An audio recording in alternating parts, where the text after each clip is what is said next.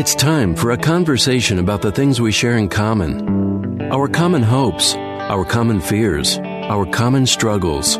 Together, we'll wrestle with the questions that we all have about the issues that affect our lives. This is The Common Good. Now, here are your hosts, Brian Fromm and Ian Simpkins. Hey everyone, as Brian Fromm loves to say, Happy Monday. Happy Monday. Welcome to the Common Good. It is not a happy looking Monday, if I might say so. I very rarely comment on the weather. It just is, I feel like the weather is what Monday feels like to all of us. it is a picture of Monday. It's represent. It's embodying Mondayness in its funny. fullness.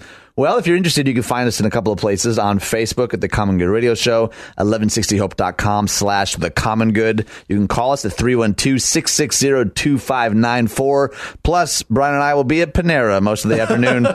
Not you true. just got to figure out which one. oh, that's funny. That'd be a fun game. We're just going to be at a Panera.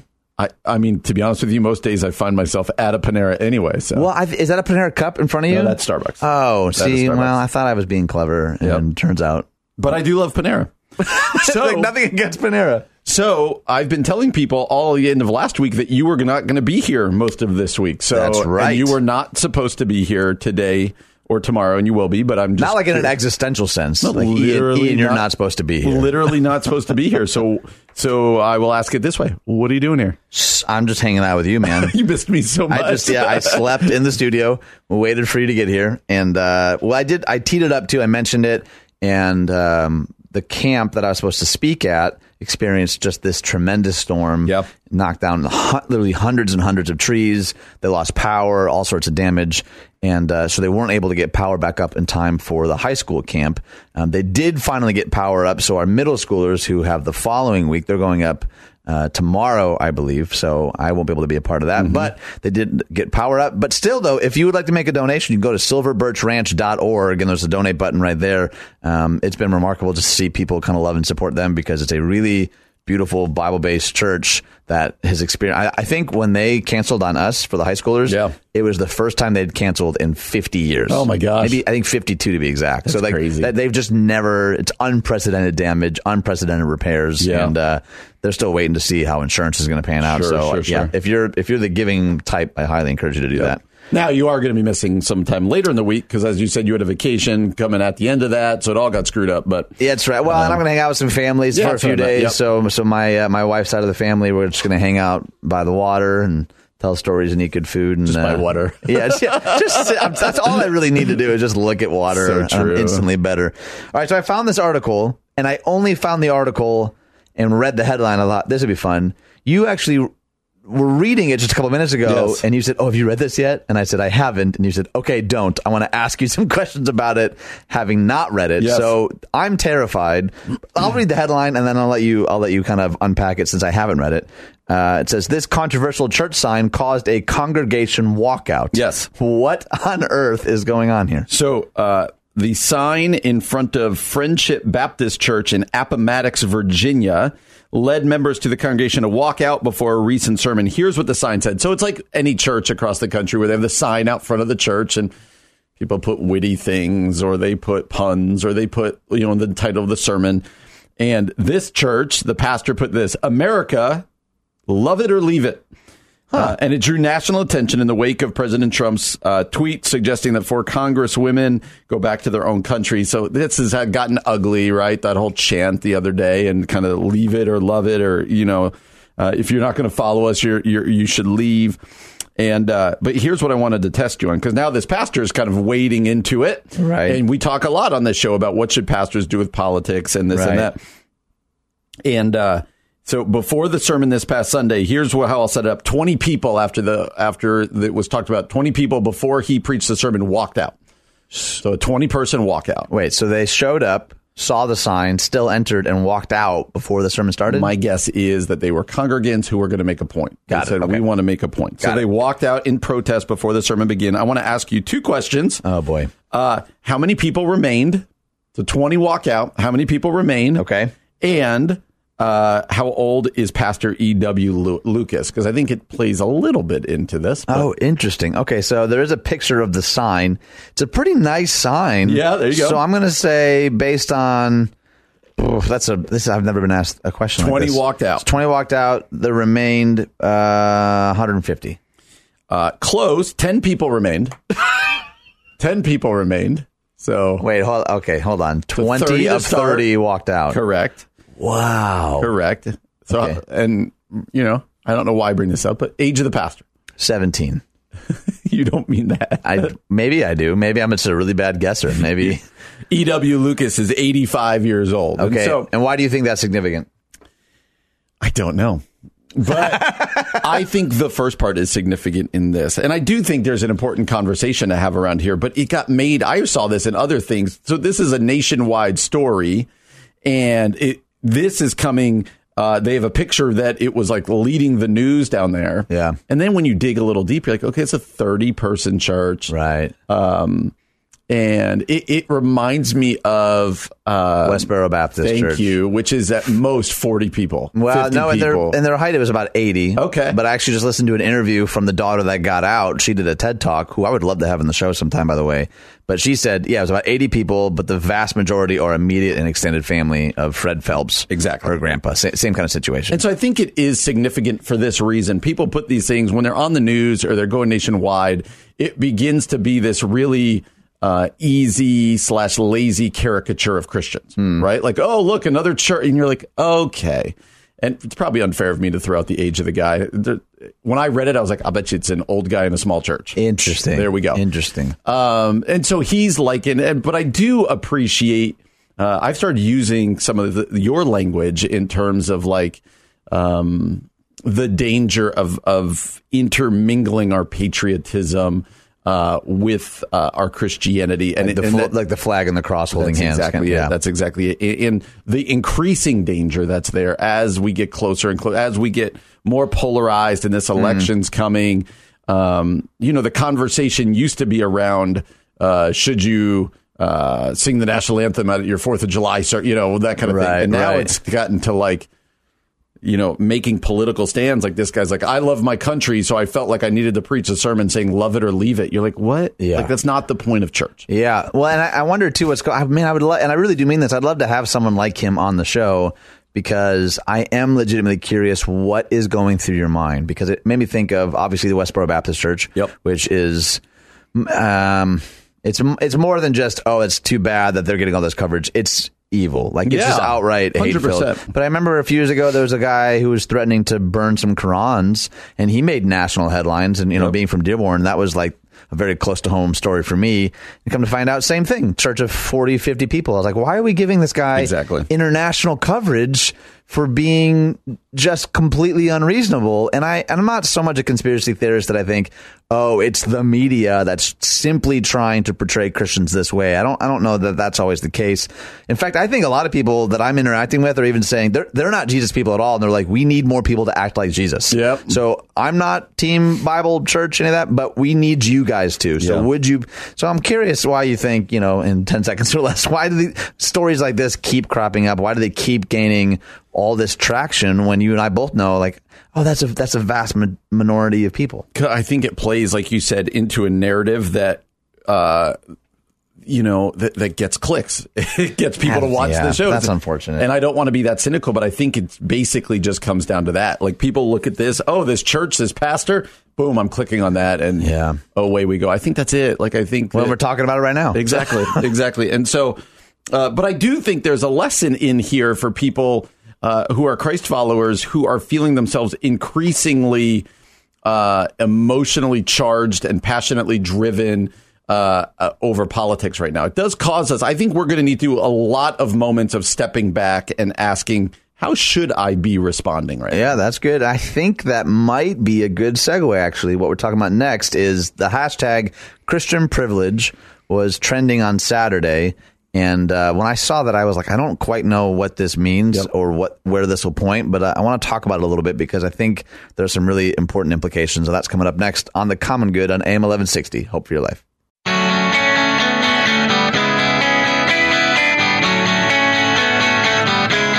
Hi, everyone. Welcome back to The Common Good. We are talking about all sorts of fun topics today. It is a feisty show already. Yes. Have we ever called our show feisty? Yeah, I think we should do that more often. Do you think so? Yeah, it's Monday and dark outside, so I feel- Fireworks in here.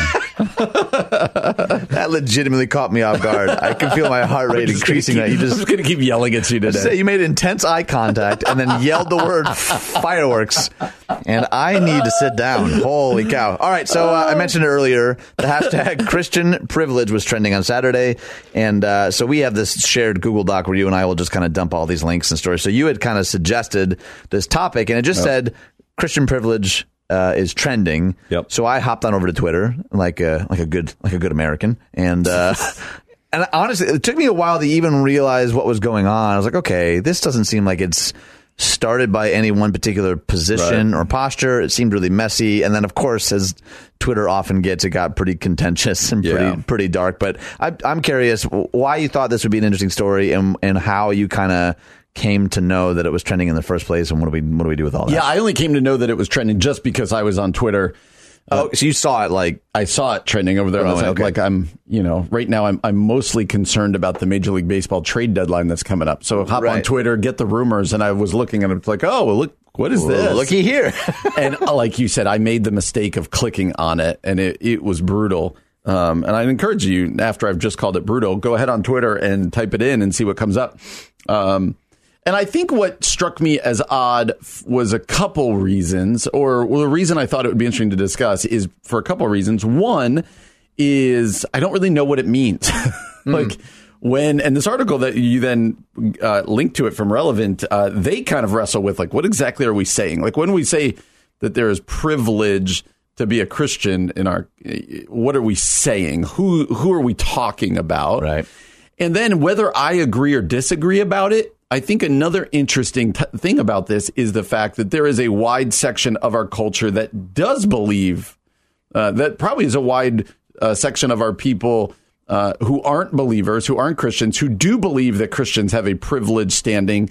And man, that's not how the Bible talks about Christianity, and that's Right. also not helpful for us. And so I guess I want to think about why would somebody who is not a Christian look at Christians and go, "Oh, you've got privileged status in our culture." Yeah, right. When I don't necessarily feel that way, it doesn't mean it do- is or isn't true. Hmm. Um, it, d- felt very slippery to me. Like, what exactly are we talking about? And I want to get away from the Twitter part just because Twitter, you know, you can hashtag anything. And now it was trending, Right. but you can hashtag anything. It's just this concept, I think, that is really interesting. And now understand this is a a very much uh, America centric conversation, Yes, right? Uh, right, right. It would be pretty insulting, this article says, to talk about Christian privilege for the people of North Korea, Pakistan, Somalia, Sudan. Those articles we often bring here about um, uh, people being martyred for their faith and this and that. And so, uh, you know, but uh, even Christians in our country will talk a lot about how we feel like culture is going against us. Right. So the concept of the word privilege here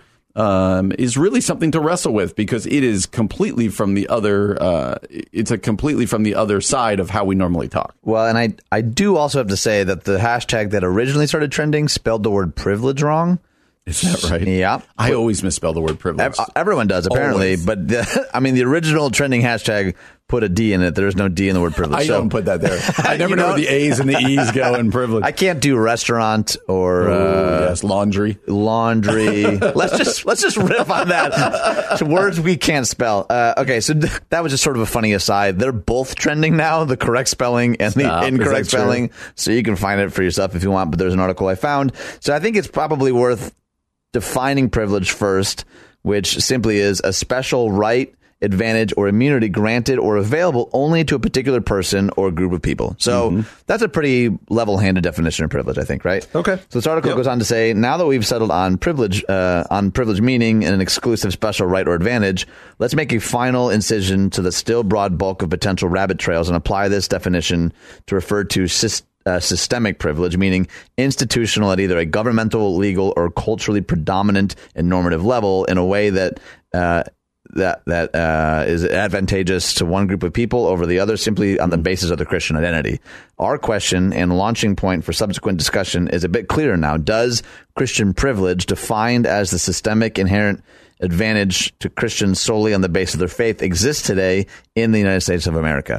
To that question, I'm curious what you, what you would say.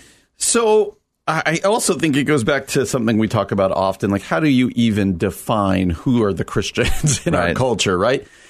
Can you say that Christianity has been the dominant religion by just percentages in our culture, uh, in our history? Yeah. And so with a majority tends to come privilege, right? Um, uh, but I don't think, yeah, I don't. This is where you and I get ourselves in trouble, just kind of talking these things out in front of a microphone because I'm not in trouble yet. I don't I don't see where my my faith gives me privilege within our culture. Like I, I don't see it. Um, but my Muslim friends out there could be saying, "Well, that's part of the point that you can't see it." The same way that you know uh, we talk about that racially or economically. Um, I do feel like, and I've said this before, I do feel like our culture is is moving away from um, those people who really are uh, living as Christ followers and, and desiring to do that. I don't feel like it's moving towards me having an advantage. I mean, we talk about how generations ago going to a Christian church uh, was good for business. Uh, and that like that kind of goes under this umbrella. For me, I don't I don't feel that in our culture right now. Um, but I'm also fully understanding that I've never lived outside the Christian bubble and culture and belief set in my life. So, Well, and you're white.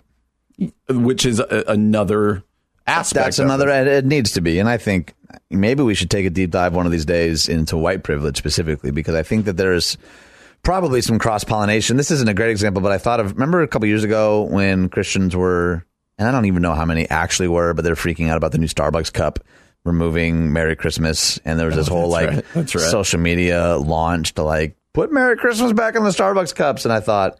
Is this our big persecution? Right. American Christians, this is our thing. Like, this is the hill we want to die on.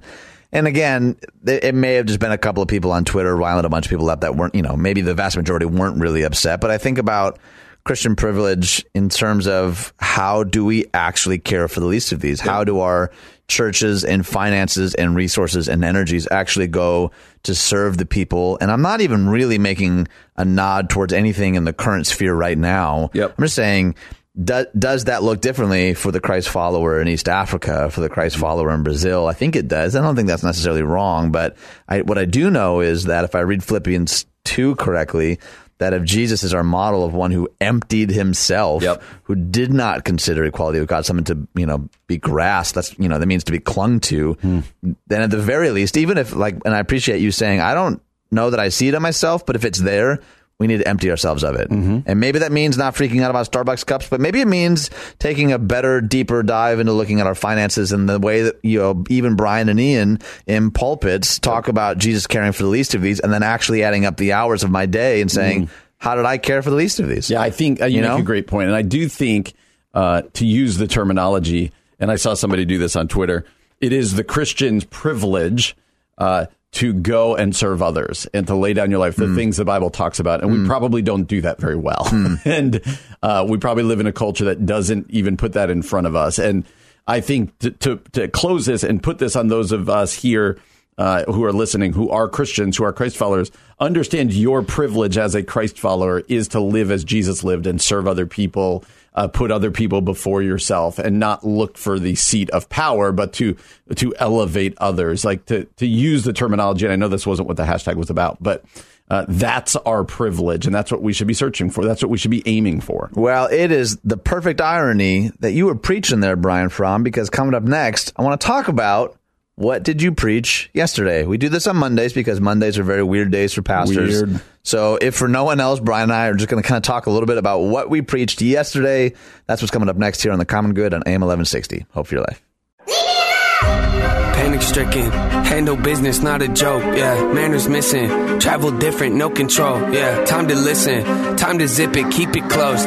My description, highly gifted, take some notes. Yeah, lack of interest, why'd you visit? Hit the road. Yeah, kinda twisted, so keep Hey everyone, welcome back to the. Common Good. My name is Ian Simpkins along with Brian Fromm. That song is from the artist NF called Leave Me Alone, which is going to be relevant a little bit later in our conversation that actually has something to do with the topic that we tackled at our church on Sunday, but we're not going to go there yet. Okay. I want to learn a little bit about Brian Fromm and his weekend. If you're just joining us for the first time ever, Brian and I are both pastors. Monday's a weird day for us for a number of reasons, but we like to talk a little bit about what it is that we preached and uh, what Sunday felt like. This is kind of getting into the head a little bit of the pastor following the sermon. Yeah. Which I actually think is kind of interesting, and maybe it's only interesting for us. I don't know if anyone else cares. It's but- always comforting because you and I are both like, oh, good, you think that way too. yeah, right, Okay, right. good. Well, that's the thing. It's not just a summary. It's not just a recap. It's sort of like here's where we went. Here's where I think it landed. Here's where, what I felt good about. Here's what I I struggled with. Yep. And I think uh, honestly, the more that we've done this, the more I think pastors should be doing this in general. Yeah. like meeting up on Mondays with other pastors and just talking about how the day went. Yeah. because I've enjoyed it a lot. I have too. And so yesterday was week two for us out of uh, the book of First John. So we're taking the rest of the summer going through First John, and uh, you know I thought it would be just a layup for me because in the text that we're doing for yesterday is First John one nine. so you're like, Well, boom, yeah. here we go. And th- this is a little inside for you on just I really struggled just writing it. I don't know No why. kidding. Well, not like about anything. Do you ever? This is probably where it helps that you guys do some collaboration and stuff. But you know, when you write a sermon and you're just like, I don't feel like it's there yet. I don't Oh. feel like oh. it's there yet. And I went to bed Saturday Constantly. night going. I went to bed Saturday night going. It's not there yet. Yeah, And I wouldn't be able to sleep. yeah, I went to bed Saturday night going, okay, it's the the weird part is about writing a message and like preaching is like it was done on Saturday night to the point that it could be preached. Uh, okay. But you're like, I still am miss- so, ah Yeah, something yeah. Right. and you don't know what that something is, by the way. Exactly. It's just So I'm like, it's a I'm- feeling in your gut. I'm going to get up Sunday morning, get there early. I'm going to read through it, make edits, read through it re- until yeah. and uh, and uh, it was funny. I woke up Sunday morning. None of this is about exactly what I preached, but I Hmm. woke up Sunday morning with just like I woke up nervous and anxious. More so than about- usual? It was weird. It was just really weird because I think I knew that I wasn't fully ready. By Hmm. the time I preached, I felt good about it, and uh, it, it talks about. Um, but it was just a weird process that I think. Yeah, no kidding. It was awkward, and so First John chapter one verse five says. Uh, here's the good message that we have for you. God is light. And we talked about what it Mm-hmm. means that God is light, morally perfect, and all this other stuff. And so it turned into a God is without sin. We are, uh, but humanity has a sin problem. So it turned into very much a gospel message. And then the whole message did turn on First John 1 9. It was a, what do you do? You know, he says, if you claim to be without sin, you're a liar and the truth is not in you. Right. So we often do that. Uh, but if we confess our sins, and then that was that that promise is unbelievable, and that's what I tried to leave people with, is that it is a promise. It is Yeah. a promise that if you confess your sins, uh, He is faithful and just to forgive your sins and cleanse you from all unrighteousness. And we talked about this concept of cleansing and purity. Uh, and I used a Woody Allen quote. Actually, Woody Allen, very much an atheist Yeah. Uh, in an interview was asked by somebody. I'm going to do this off the top of my head. He was essentially asked, "I understand you don't believe there's a God, but if there was a God, and that God would speak to you, what do you wish God would say?" And Woody Allen said, "If there was a God who was inclined to speak to me, I wish he would only say three words: You are forgiven." Wow. And I said, you know, tried to unpack like that's an atheist saying that, and That's like the deepest longing of his heart, he just to hear those words. you are forgiven. And the good news of of First John one is that literally, as we say, you know, uh, as we have uh, three other words, I have sinned. He says, you are forgiven. Yeah. you are cleansed. And so that was great. And then we took some time for people just to sit in quiet and silence and just reflect and confess and spend that time. So it was good. It was it was not uh, it was not a sermon that came easily, but I felt good about it. So Yeah. how about you? I know you didn't preach. I only know that because you weren't supposed to be there. You were supposed to be away At the camp, right, Uh, right. As is the case, things always change. So. They, well, this is the fun of uh, of being a part of a multi-site church too. So I was at our Lincoln Park Old Town campus Mm-hmm. in the city. Uh, my dear, dear friend Jeremiah Higgins is the arts director there. They just had a beautiful baby the day before. So my other good friend and so it took off Sunday. yeah, yeah, what a punk, right? Uh, so my other good friend Pat Nelson uh, was a guest leader there. He leads our Downers Grove location. I so, know him. uh, perhaps Yep, you've met him. of him. Yep. So, uh, so actually, so it was a, a third in the third, in a three part series that we've called Conversations that we pre-record these interviews and then we show at three different parts in the summer. So we've talked about racism and mass incarceration. And yesterday was an interview with Jamie Tworkowski on mental health. I don't know if you know that name. I don't. So he founded uh, an organization called To Write Love on Her Arms. about uh, depression, mental health, self harm. Wow. And the crazy thing is, he started this organization kind of accidentally. He wrote a like a blog post about uh, this girl who had been harming herself, and it became this whole story. In a crazy turn of events, I'm actually friends with that girl. No way. And he's launched this this whole ministry as a result of that, and they resource people. I mean, honestly, if you're listening, you're even thinking this is a topic I'm interested in. Go to to write love on her arms.com To write love on her to arms. write Okay. love on her arms, or or just the first letters of each of those. I think Yep. just type it into Google. That's T W Which you're doing now. L O. Yeah. Um, but the interview was brilliant because, I mean, even in it, he talks pretty bluntly about he himself is someone who struggles with depression and talks about even the hurdle of being someone who stands on stages telling people like God loves you, He sees you. It's actually more than okay uh, to seek counseling, to seek help, to take medication. He's like, but for me, I really struggled to actually start taking medication myself or to seek counseling. So I was standing on stage telling people these things. And it was really, I, yeah, the, the reason I was actually at the campus is because following the video interview, we wanted to actually walk people through a time of prayer and support and offered these prompts. You know, the, the psalmist says that the Lord is near the brokenhearted. Mm-hmm. And maybe you're brokenhearted or you know someone who is.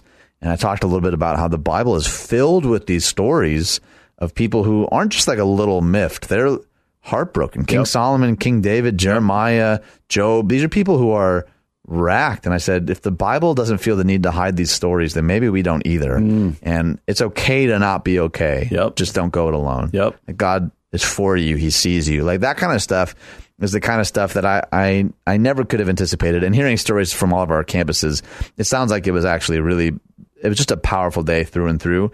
And uh, I'm grateful. I'm grateful to be a part of a church that takes topics like this seriously. Yeah. Because it's the kind of thing that statistically, and he gave stats in the video, and you can actually watch the video. It's it's up there now if you want to go to communitychristian.org uh, and you can click on resources and watch the 25 minute interview. But some of the stats that he gives out, like he said, two out of three people with depression won't seek help. Two out of three. Two out of Wow. three. So when he gives these like raw numbers of how many people it affects, it's like, all right, well, some people say, like, well, that's not really a church thing. We're not going to really talk about that. And I think, man, the, the church is is for people and bringing gospel centered truth to their lives. Yep. And if even half of his stats are even remotely true, then uh, yeah, personally, I'm really grateful to be a part of a church that talks about it. That is really good. Was uh, I mentioned it's probably too soon to know the feedback, or not feedback, but the impact it had on people in your church because it does feel like, at least I know in our church, whenever we open up the conversation to hard topics like that, uh, the f- the floodgates kind of open in a good way. Yeah. and uh, hopefully that happens for you guys across your campuses. Well, and we our prayer teams are remarkable, and so at in most of our campuses we had prayer teams already mobilized, Oh, okay. staying in the back or in the wings somewhere. So we actually carved out space for people to go receive prayer and just have. Awesome. That's kind of what we said. It's okay to not be okay, but don't go it alone. Yep. Right? We we need each other, which is I just think is so important. And again, that that website for him is to write love on her arms. You can go to TWL. OHA. That's to write love on her arms.com. And uh, highly, highly encourage you to check that out. There's a lot of really, really great resources there. Well, coming up next, uh, nine reasons that faith and certainty are actually not the same thing at all. Brian and I are going to take a deep dive into this really important topic. Coming up next on The Common Good on AM 1160. Hope for your life.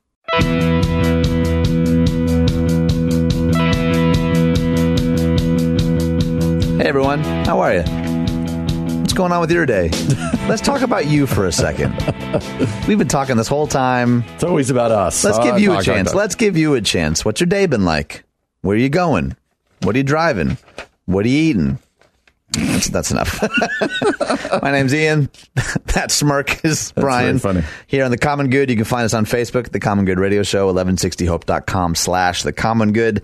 And uh, I found this article.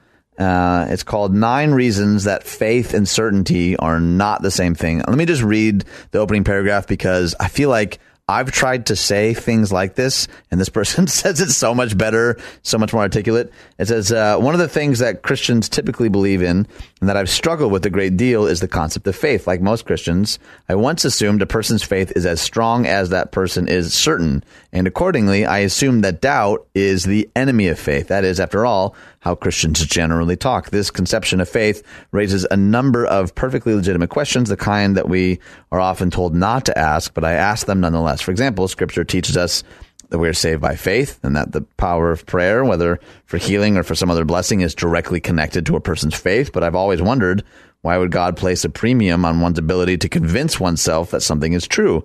What is uh, particularly virtuous about one's ability to push doubt aside and make oneself feel certain? So through the years, I found nine reasons why faith is not the same as certainty. And we're going to kind of dive into these nine. And I don't know if you have you read this yet, Brian? I have not. Okay, Nope. so I'll just be curious in real time, kind of getting your reactions about this whole concept. And before we dive into the nine, I, I'd love to know where you stand with sort of this faith versus kind of certainty dance. Yeah, it, I would say that when I was younger, uh, I would have actually been more uncomfortable with stuff like this. And, Really? Um, I do think uh, that I think a lot of times when we speak of having certainty about everything, we don't, but we just think that's what we're supposed to say. Right. And so, um, you know, I think we can be certain about some foundational things, but some of it, you know, uh, our minds have a hard time getting around, you know, the concept of God and, and his uh, and his glory and all that's going on. And so I think this this makes a good point. Yeah, I totally agree. There's a quote that I actually have shared a couple of times that I'll share before we dive into this list from uh, Tim Keller, who I think is prolific, prophetic. He has a very strange way of, I think, bridging both sides Yep. of an argument really well. Agreed. And he says a faith without some doubts is like a human body without any antibodies in it. People who blithely go through life too busy or indifferent to ask hard questions about why they believe as they do will find themselves defenseless against either the experience of tragedy or the probing questions of a smart skeptic. Uh, and then he goes on to say, a person's faith can collapse almost overnight if she has failed over the years to listen patiently to her own doubts, which should only be discarded after long reflection. So he's really saying, these are healthy and important to faith. And when we create doubt as sort of this like enemy to faith, I think the implications can be really, really dangerous. So why, why don't you jump in here on number number one? Yeah, number one here of his nine reasons uh, why faith is not the same thing as certainty. He says there's nothing virtuous about the ability to make yourself feel certain about things. The more rational a person is, the less they have this ability. The more simple or gullible they are, the better they'll be. God loves simple and gullible people, but there's no reason to think that they're saints. Trying to feel certain for uh, trying to feel certain your beliefs are right and trying to avoid doubt is irrational and reduces faith to a form of mental gimmickry. To sum that up, he says just not being honest with yourself. Yeah, You're just not being honest if you say I never doubt. Interesting. All right, number two, uh, having people believe that their salvation and other things like whether your friend lives or dies hang upon how certain you feel about things is psychologically torturous and proposes an ugly, domineering, controlling mentor, mental picture of God. What do you think? again, it, I think one of the dangers continues to always is when we put ourselves like it's about what we understand. It's Right. about what we can control. And Right. uh, yeah, it- that quickly makes God into uh, pictures of maybe who he's not. Number three. Uh, certainty seeking certainty seeking faith looks more like magic than biblical covenantal faith in that it depends upon doing and believing certain things in order to gain God's favor and manipulate God to benefit ourselves and other. What do you think? Interesting. I, I think the word manipulate there is interesting because I always assume, at least when I hear the word manipulate, I think of culpability, like conscious culpability. And I think sometimes there are ways that we try to manipulate God in ways that we don't even realize we're doing it. And I think that there certainly can be some of that kind of ingrained in the ways that we, you know, we're trying to like send up a flare to get God to pay attention to us. Like, hey, did you not know my mom was sick? Like, you know, pay attention to me. Yeah, I think yeah, yeah. That, that can be dangerous. Uh, what are we on? Number four. The certainty seeking model of faith leaves us with an inflexible way of approaching our beliefs and makes us vulnerable to various challenges to our belief system. Since everything is a package we must buy into in order to feel loved, worthwhile, and secure, we cannot afford to think flexibly and therefore are left with a faith that is brittle and easily broken. This, this one we talked about on the show a lot, actually, Yep. because if you were handed one specific version of Christianity, that's you know meant meant to be sort of this like airtight, no questions asked, no doubt, Yep. no concern, then you'll either get really aggressive, I think, to any challenge to that, or the whole thing will unravel before your eyes. And obviously, neither are great. And you kind of punt on any the other questions that might be hard. Yeah, Like, right, right, like, well, his, his ways are higher than our ways, so Yep. we can't. I can't ask those questions. Yep, right. yep, yep. Uh, next one, number Five. uh, five. Thank Yeah. you. Believing that one's salvation depends on remaining sufficiently certain about right beliefs can cause people to fear learning things that might make them doubt the rightness of their beliefs. It thus creates a learning phobia that in turn leads many to remain immature in their capacity to objectively, calmly, and lovingly reflect on and debate their beliefs. I love that image. Yeah. Like, why would I want to learn new stuff if learning that new stuff might mess with the box I've put God That's in already? Well said, man. All right, I, I want to get through these last three. Uh, number six, doubt shunning faith tends to be hypocritical in that Christians see it as sinful for them to doubt, but virtuous for non Christians to do so. That's good. Number Yeah. seven. Uh, certainty seeking faith can be dangerous as it discourages us from seriously questioning our assumptions, even when we are asked to engage in questionable behaviors such as killing people in the service of our beliefs, right? We can never hold stuff up to question. Yeah, right. No kidding. Number eight, uh, it's self serving and self deceptive to strive to feel certain while also telling yourself you're concerned with truth. A concern for believing the truth requires us to take seriously the possibility that our current beliefs are mistaken. That one we could apply to every social media interaction, every argument, every, like that one I think is maybe the hardest on this whole list. Right. It's this belief that says I've cornered the market on all truth. Like I've Yes, been able. right. It, it's not God is the all truth, but that I have it perfectly understood and I've got it perfectly.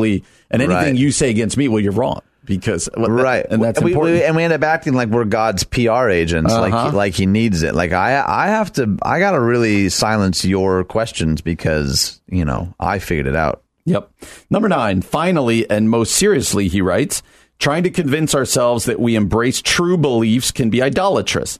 When people feel they are loved, have worth, and are secure before God, uh, he writes parenthetically, they are saved.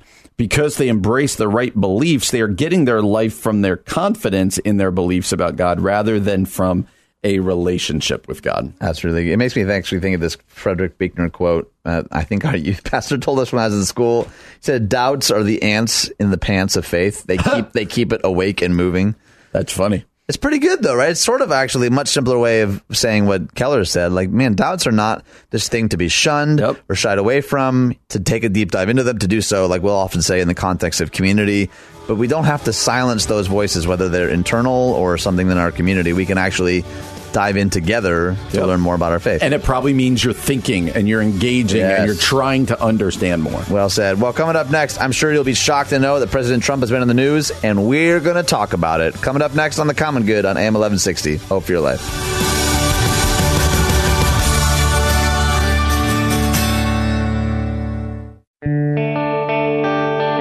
It's time for a conversation about the things we share in common our common hopes, our common fears, our common struggles. Together, we'll wrestle with the questions that we all have about the issues that affect our lives. This is The Common Good. Now, here are your hosts, Brian Fromm and Ian Simpkins. Hey everyone, welcome back to The Common Good. My name is Ian Simpkins along with Brian Fromm. You can find us all over the World Wide Web. I'm not going to tell you where though. You just got to search our names, and uh, that, would be. f- I wonder if you just type in Brian Fromm and Ian Simpkins, what'll show up. Uh, probably nothing, nothing bad. I don't think. I mean, I fingers, think this fingers show crossed. will come up. Our churches will come up. I think that's I'm about scared. all. I'm scared to do it now. Don't do it. I don't want to know. don't, don't tell me. A better place to go: Facebook, The Common Good Radio Show, 1160hope.com slash The Common Good. And uh, if you've never joined us before, the show is sort of a hodgepodge. It's a veritable smorgasbord of ideas and I'm hungry. topics and conversations. And you know, we've said it from the get go.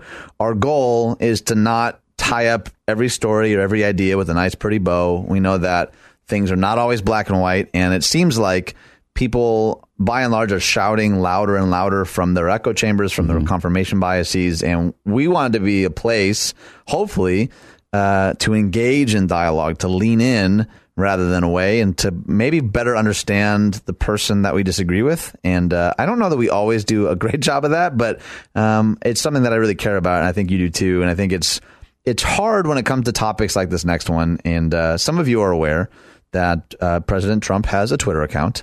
He's been on there a couple of times, He's and been uh, on there a couple of times. and it seems We're like working an understatement today.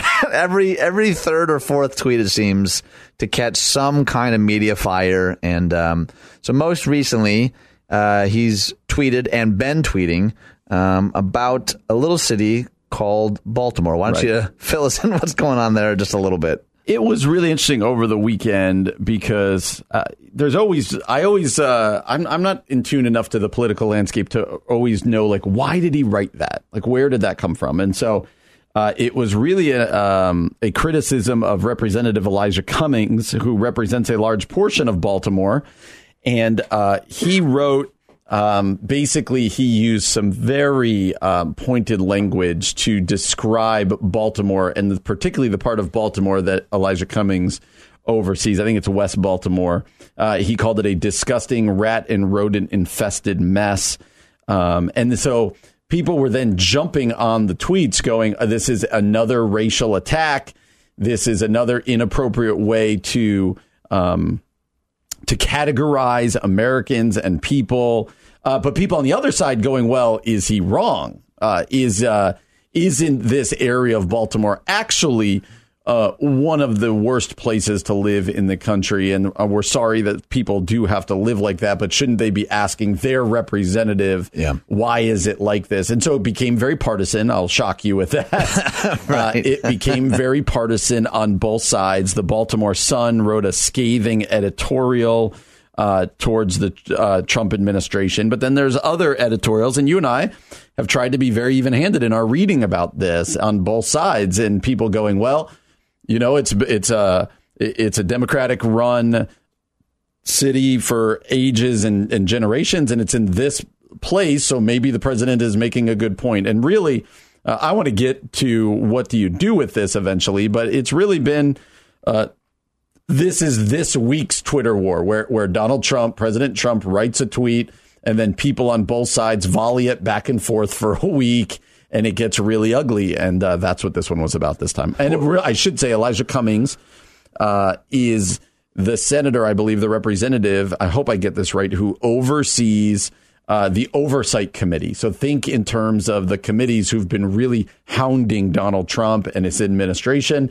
Uh, so it wasn't Which is a- part part of their job. I mean, that's Hundred percent. My point in bringing this up is to say uh, I don't think this was written where Donald Trump said, "I'm really concerned about Baltimore. Let me tweet about Baltimore." I think it was more, "I want to take down Elijah Cummings. Let me write about Baltimore." A little bit ba- for more background. I think. Okay, yeah. So that may or may not be true. I I don't know that we'll ever actually know that. Yep. And you mentioned we want to talk about what do we do with this. Before we do that, uh, I want to listen to CNN correspondent uh, Victor Blackwell, who responded to the tweet initially and uh, gave a pretty emotional response. We're going to hear that and then kind of dive in afterwards. Crime infested and breeding concept. Infested, he says. The president says about Congressman Cummings' district that no human would want to live there. You know who did, Mr. President? I did. From the day I was brought home from the hospital to the day I left for college. And a lot of people I care about still do. There are challenges, no doubt. But people are proud of their community. I don't want to sound self righteous, but people get up and go to work there. They care for their families there. They love their children who pledge allegiance to the flag, just like people who live in districts of congressmen who support you, sir. They are Americans too. We'll be right back. Okay, so that obviously was an, an emotional response, particularly from someone who has lived in the area uh, that Trump is referencing here. And as someone who grew up outside Detroit, who has family in Detroit, there is a visceral closeness to some of that sentiment for me. Yep. Um, because you'll note, even part of what what Blackwell didn't say was that there isn't a crime issue. And I think uh, if given more time, maybe he would actually recognize, like, yeah, there are all sorts of problems in our city. Part of my struggle with the tweet war is that sometimes even true things are said with no empathy or with no tact. And we sometimes will say, well, if it's true, it's true. It doesn't matter how you say it. And I just don't think that's true. Now, obviously, there's, I mean, not surprisingly, right? Like, like you said, it, the divide, the partisan divide has just ripped wider and wider and wider. And, um, there's a lot to be said about calling a place rat infested, and then I did some digging, and it turns out there actually are a lot of rats there. But to then say things like no human would want to live there when there are humans living there. and want to live there. Yes. I'm sure there are plenty that are trying to get out and can't, but I'm sure there are even more that are saying, no, this is our city. Yeah. We care about this community. And that's that's where it starts to get really messy for me because Mm-hmm. And again, there's so many cards that are so easy to play and that that seems to be where I, I get really frustrated because there's no, you know, real room for this dialogue. But I think like Baltimore, for example, ranks number one for robberies and number two for murders. Uh, many of the other rat infested cities also rank high for violent crimes. Their infrastructure is crumbling. The middle class has largely abandoned them. And this is an article um, from a fairly conservative source saying, yeah, there are there are some real actual issues here. And in a lot of these cities um, where there has been problems for a long, long time, uh, they're run by democratic governments. So, I, I and again, maybe I'm overreaching here. I I wonder if there isn't something to be said about hey, can we have civil discourse and talk about infrastructure issues without using insults, without showing a lack of care? Yes. That's like that to me seems so important. It's like we kind of give this pass. We're like, well, if he's right, then it doesn't matter how he said it. Mm-hmm. And that, and I'm not even just saying for the president. I'm saying for anybody. I'm saying for Yep. there's all sorts of. There's a couple of pastors who've been trolling Trump's Twitter account. Who are spewing some of the most hateful, vile things I've ever seen, and their Twitter handle literally says "Pastor so and so" or "Bishop so and so," and I'm like, is that the best use of your resource? Yeah, I'm yeah. not excusing anybody. I'm just saying you can be right in the wrong way, and this seems like another example of something that has all sorts of undercurrent and side energy and ulterior motive, and ultimately just lacks empathy. I just, I, I, along the lines of what you're saying, it just is so tiresome that these things are done to make political points on both sides instead of all of us going, okay, what do we do about ball? What do we do about what's going on there? Uh, whether he's, you know, so much of the news now is about Donald Trump's tweet, and then it's on the other side about is Elijah Cummings a good representative, and back and forth. How about we go? What are the issues that are causing it to be the way that you just described it to be, or that are causing, you know, parts of New York City or Chicago or whatever else it might be? When are we going to get to the point where it's like, okay, we as a government are going to put things aside and we're going to try to figure this out so that these places don't exist in the greatest nation in the world, right? Yeah, like, right. how do we get to that point? But instead, it's going to be back and forth about tweets and about representatives. And you know what? Baltimore's probably going to be the same way in six months to a year, and and until we start getting serious about about trying to fix things. Well, then how how do we have a conversation about some of the I institutional or systemic issues? Because in some in some sense, like Trump actually has a like the stand on to say, hey, some of these cities that once were great booming cities actually under certain kinds of leadership are really struggling, and here's the data and here's the statistics. That's that I think that's a that's the groundwork for a discussion. Yep. But the tweet stuff about you know rat infestation or no human want to live there or and again it's Bernie Yep. Sanders too. Bernie Yep. Sanders was equating cities to you know third world countries. That's not good rhetoric either. I'm not excusing any of it. I just think have we become so in love with the clickbait retweet Yes. power that we throw any sense of tact out the window as long as it as long as it gets media right as long as it gets play it's it's worth doing it and maybe and I don't know. scores scores political point. I mean, you and I are both discouraged by it because I'm really discouraged by it. I think Baltimore, this area of Baltimore, is a really uh, struggling bad place. The question is, was it brought up on both sides to make political points and to start this back and forth, or to say, hey, now let's all gather together and let's try to fix this? and, that's where it and we'll never know the motive, but I, I can still stand here though, at least for now, and say that the rhetoric needs to needs to get better. We need to do better, and I think that we can. Yep. Well, coming up next, I want to talk with Brian about a conversation that I had with some friends who were with us from Kenya for half a year, and some observations they made about the types of words that we as Christians in America tend to use, and the ones that we tend to shy away from. That's what's coming up next here on the Common Good on AM eleven sixty. Hope for your life.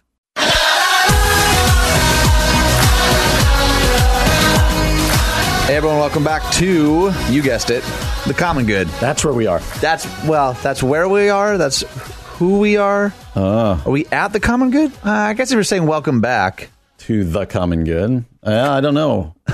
Place or identity? That's a Hmm. good question. the ontology of this statement. John's just shrugging at us. I don't know what you guys are doing right now. This isn't good radio. Um, all right, so one of the Things just sitting here going, Huh. I would love for someone driving on the road and they just crank it on. They're like, hmm. Here's a half hour of guys thinking, thinking out loud. Thought bubbles on the radio do not work well. they don't translate nearly as well as we think they do. Uh, so you can find us a couple places. You can find us on Facebook at The Common Good Radio Show, 1160hope.com slash The Common Good, plus wherever it is that you find your podcast. If you already do listen and like and subscribe, uh, thank you so much. That really does help us out a lot. And uh, I actually mentioned this, I think, a week or two ago.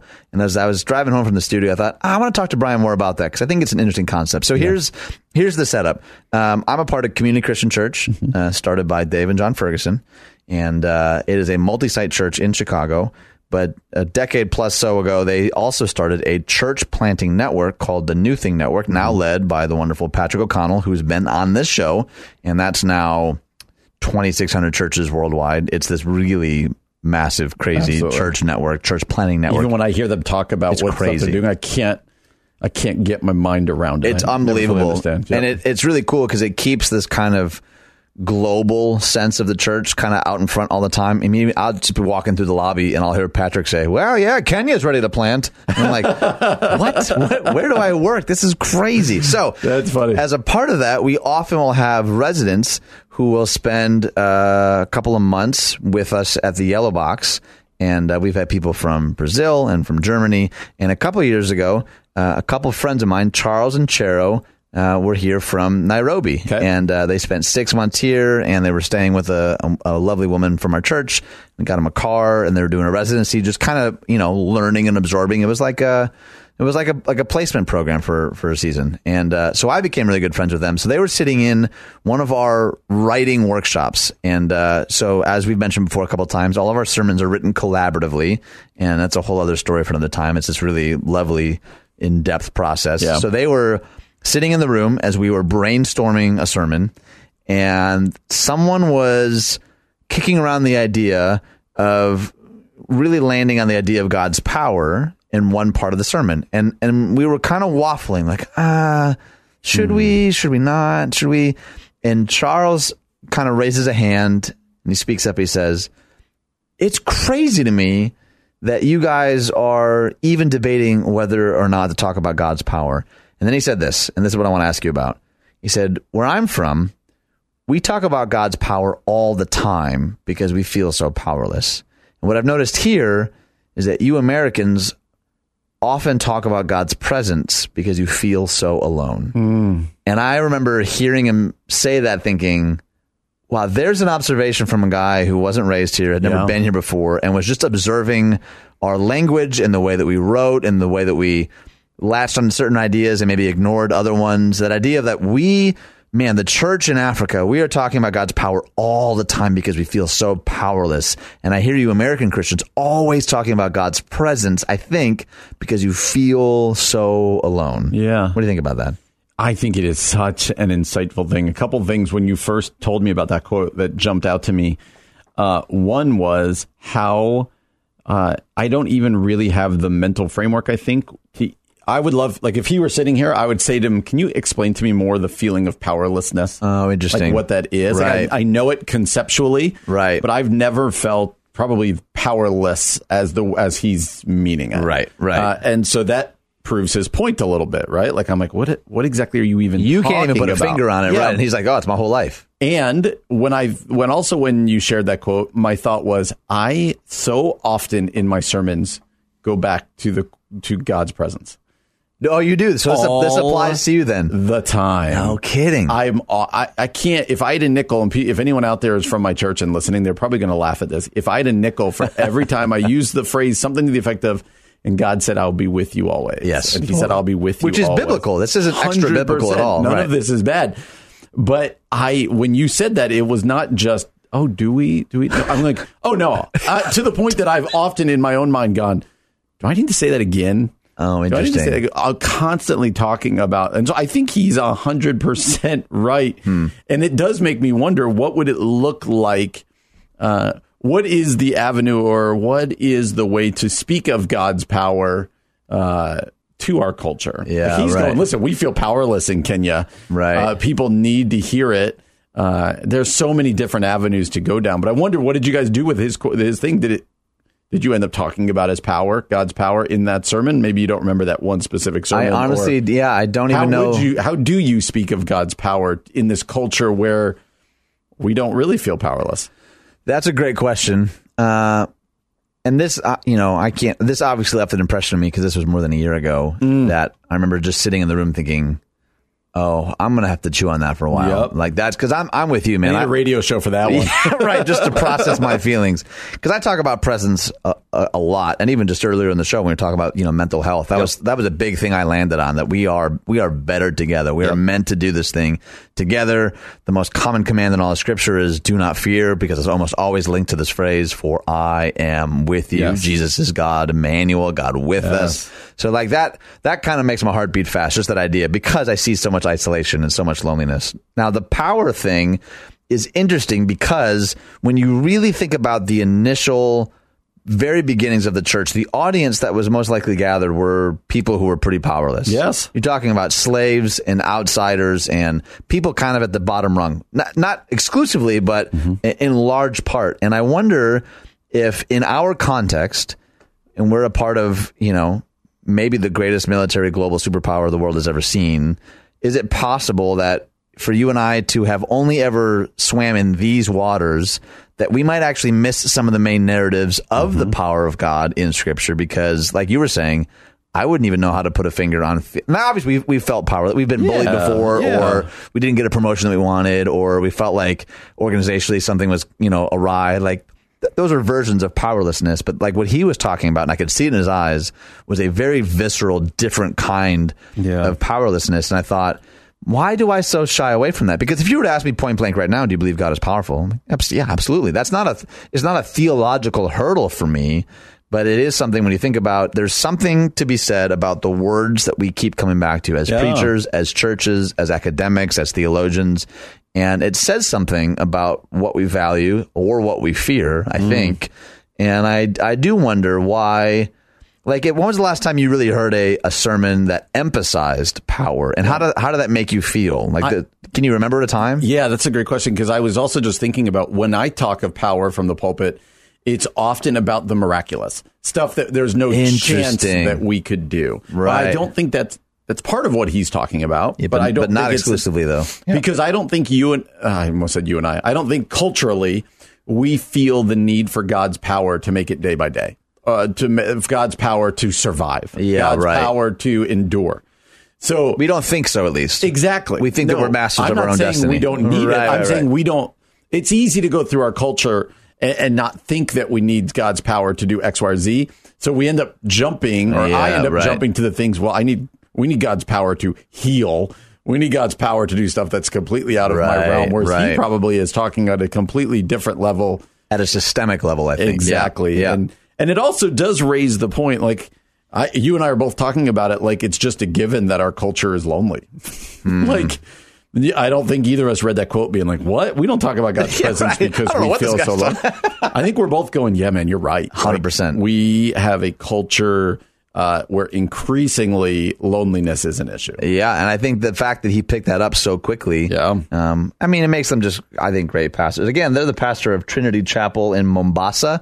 If you're ever out that way, or if you want to support or donate anyway, like two really, really great minds, great church leaders, great uh, hearts and people. And I was grateful for. And again, this isn't even really the point of the segment, but Yeah. for me, it was like the importance of making sure that we are intentional about surrounding ourselves with people from different contexts who have read different books who were taught in different schools like i will never forget this interaction but i never would have had it if we didn't have a resident from nairobi in the room with me right like it's easy for just brian and ian who we lived we grew up in Yep. slightly different contexts but Yep. we're still you know white evangelical you know, suburban church pastors, it's so valuable to like swim in the waters of people who are like, man, I love Jesus, but my experience has been totally different because I've never stopped thinking about that. And it's actually, it's actually been a challenge for me to think, okay, what are the ways in which maybe we need, like you were saying, to, to better articulate God's power, not just in the big and miraculous, but like in, in sustaining us Yep. breath by breath right Yeah. now. And I just think that is That's always important to kind of keep at the forefront. And the challenge for us as preachers is probably a both and. Yeah, no power kidding. and presence are both such important doctrines to be talking about. Absolutely, man. Well, you've been listening to The Common Good on AM 1160. Hope for your life.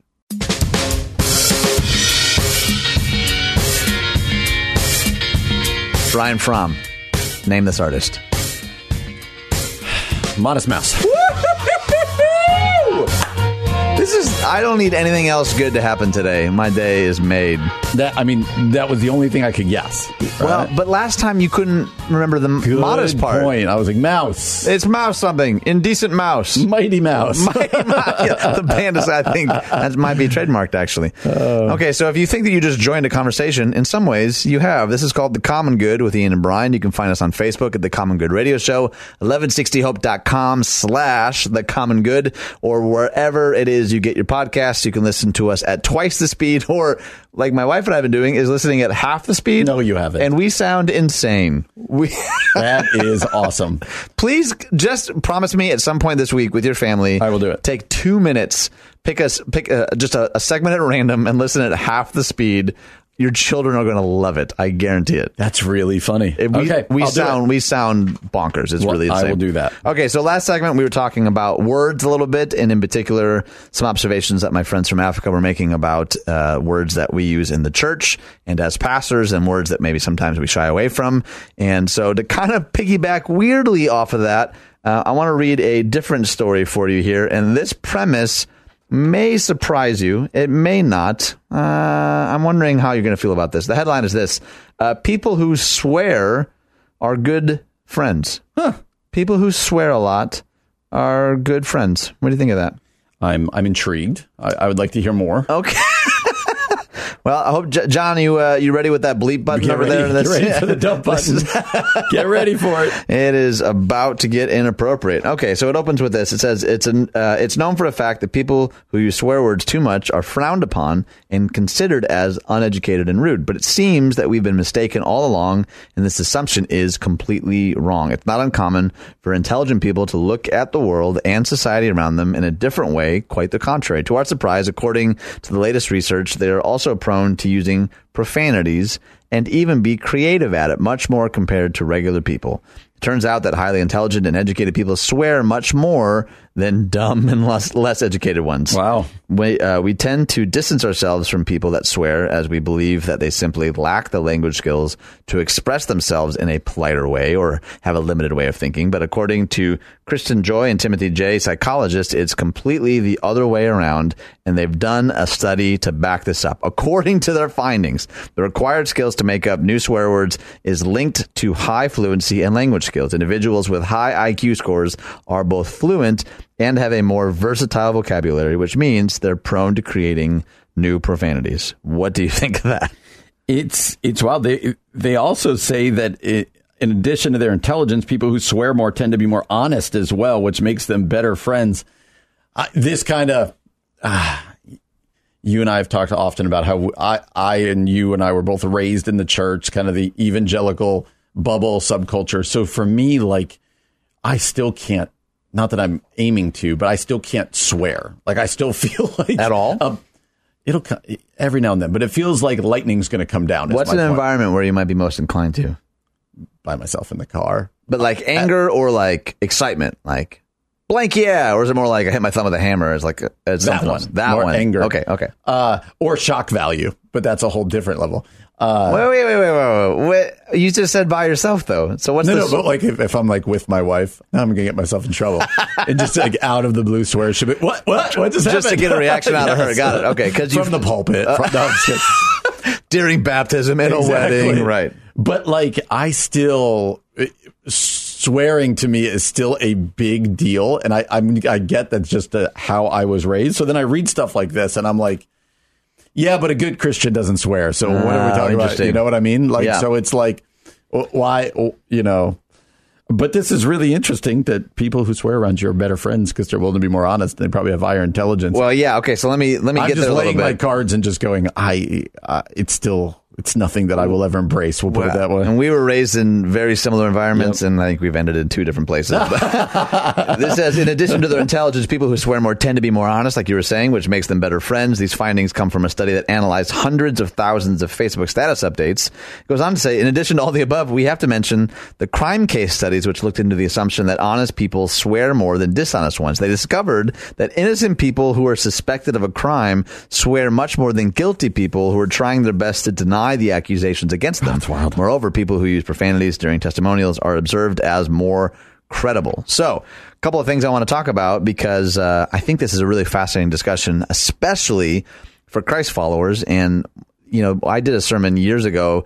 Uh, we were in the book of James and we were talking about this freshwater, saltwater. And I had, shared, I think I've even shared this story how I was, you know, driving and I was listening to some worship music and I was singing Latin. Someone cut me off in traffic and like instantly it was like freshwater, saltwater. It was, it was a very, Yeah. uh, like visceral example of that. But I was talking about the difference between cursing and cussing and how, uh, and I was listening to this interview with, with Paul David Tripp, Dr. Paul David Tripp, who talks about for the Christ follower, the Bible elevates what, what how we're to behave in the world way mm-hmm. beyond what culture depicts or expects. But he says the Bible speaks not of vocabulary, but of intention. Mm. He says it's, it's, it's way less about like this list of words is good, this list of words is bad. And the example that I gave was it, it all happened in one day. Uh, I invited a friend to church who'd never been to church before. Mm. And after the sermon, he ran up to me and he goes, Bro, that was the bleepity best bleeping bleep bleep sermon I've ever bleeping. Holy cow, that was bleeping powerful. He's shouting this in the back of the auditorium. And I'm like, hey, th- uh, thanks, man. Let's let's let's tamp that down. But what was he doing though? He wasn't cursing me. He was he was using words that were maybe not appropriate in that context. Yep. Later in that evening, though, we had a like a little talent show thing in our church, and somebody was on stage and they were doing very poorly. And I, I heard a couple of ladies, veterans from our church, they were kind of mocking them, and they said, "Oh, bless his heart." Now they were saying bless words. Yes. they were using the vocabulary of blessing, but you and I both know they weren't actually No, they were mocking. saying words of blessing. There was mockery. So how do we make this distinction if it isn't just about vocabulary? If it's actually way more about intention, I think that changes the discussion entirely. And I and again, I really uh, applaud your particular conviction. Yeah. But like as a pastor and a leader and a father, how does that inform the way that you instruct the people that look to you for leadership? Yeah. Uh, and I appreciate you saying that you respect it and, and look up to it. It's really just, it's old baggage, I think.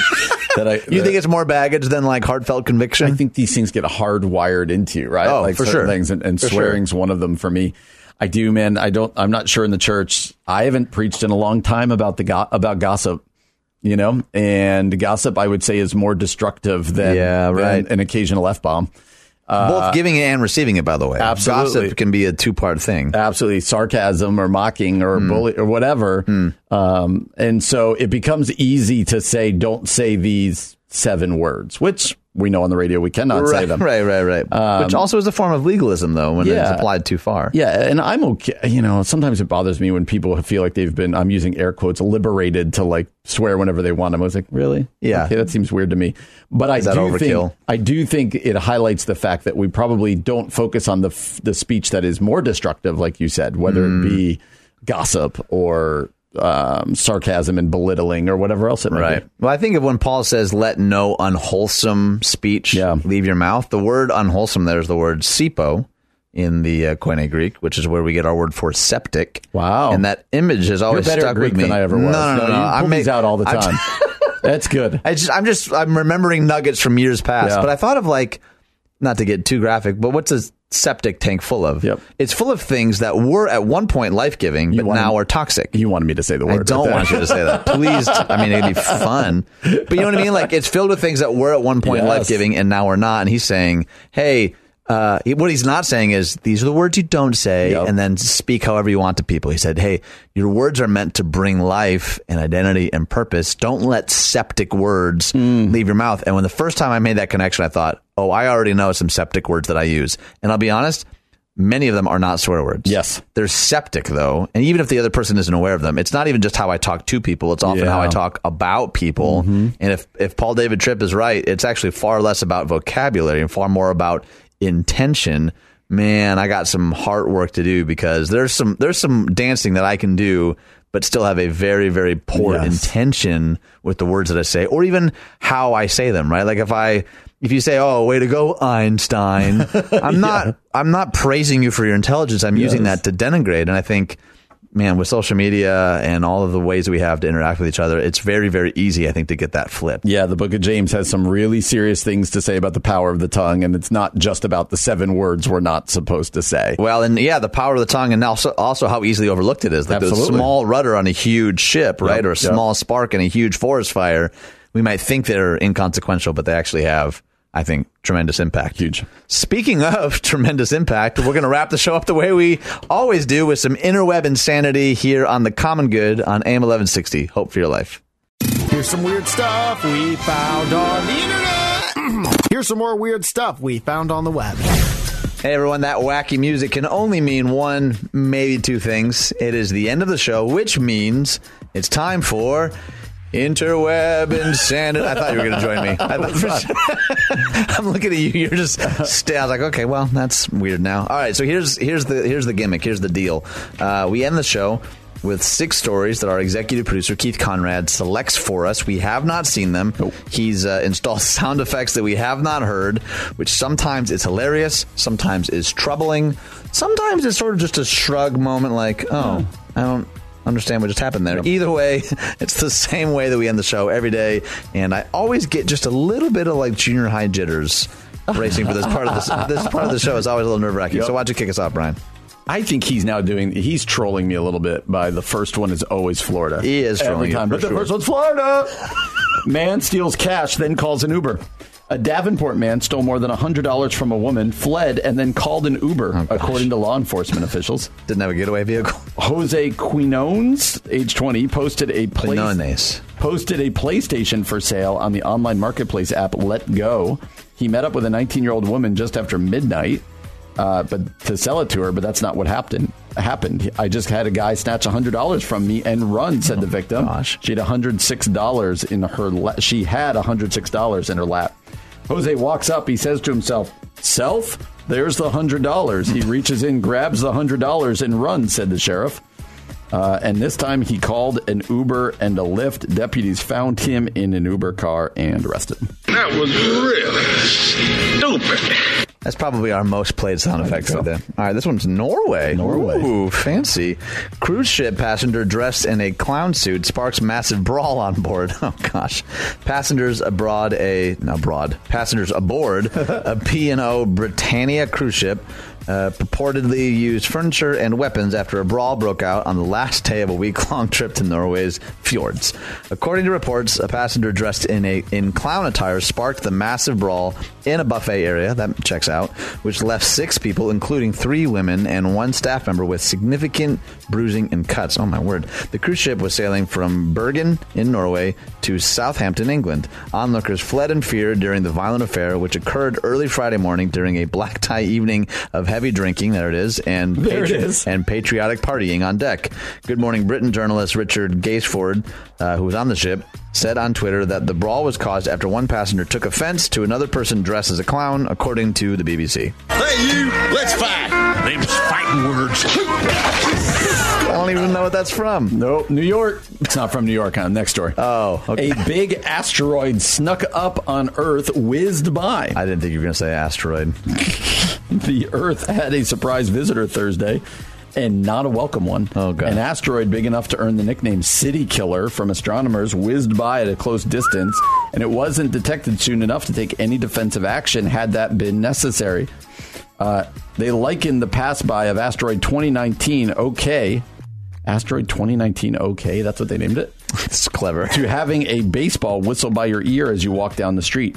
The asteroid is about 330 feet wide and came within 45,000 miles of Earth, or one fifth the distance Oh, wow. to the moon. At its closest point, it could have been visible with binoculars. Had the asteroid struck, it would have landed with the force of a large nuclear weapon, or about 10 megatons of TNT. What? Two astronomy teams picked up on its presence on Wednesday, but by then it was too late. Dad, we didn't see this thing coming. Well, our object collision budget's a million dollars. That allows us to track about 3% of the sky. And begging your pardon, sir, but it's a big sky. An asteroid is okay. Uh, Pennsylvania. Driver replaces broken taillight with red sports drink bottle. I love this picture. You got to find this picture. Colorado police say driver tried to replace a broken taillight with a red sports drink. Denver news station KMGH TV reported that uh, Longmont police stopped the driver Monday who placed a red colored bottle drink. Uh, red Red colored bottle red, drink. red colored bottle drink where his car's rear light should have been. Authorities say the driver was on his way to get the taillight fixed when officers stopped him in Longmont 80 mi- 80 30 blah, blah, blah, blah. Officials say officers didn't ticket the driver who was seen repairing his car later that day. You nailed it. You nailed it. Ironically, I did not nail that. No, you did not. But the question is, why is that Denver and Longmont in Colorado, and it said it's from Pennsylvania? yeah, it's very surprising. Yeah, it's very surprising. you don't seem very surprised by I'm that. not. I'm not surprised at all. Last one, North Carolina. Woman's Amazon box birthday cake goes viral. Hmm, a North tasty. Carolina woman bir- woman's birthday cake is going viral after her husband had the bakery model it after her favorite thing, an Amazon box. This is awesome. So romantic. Waylon McGuire went to Sweet Dreams Bakery to get the custom made cake for his wife Emily, a frequent Amazon customer. The cake was modeled after an Amazon box, complete with the company's logo and a shipping label. I laughed so hard I thought it was a real box at first, Emily said. McGuire said the cake cost about $50 and tasted as good as it looked. Oh, how nice! Well, isn't that nice? That picture looks just like an Amazon. It's pretty box. impressive. I'm not going to lie, man. This is uh, never That's a dull moment on the common good. Hope you join us tomorrow. We're going to tackle mental health. We're going to tackle Fortnite. We're going to tackle the psychology of giving up and a whole lot of other things. That's what's coming up tomorrow from 4 to 6 p.m. here on the Common Good on AM 1160. Hope for your life.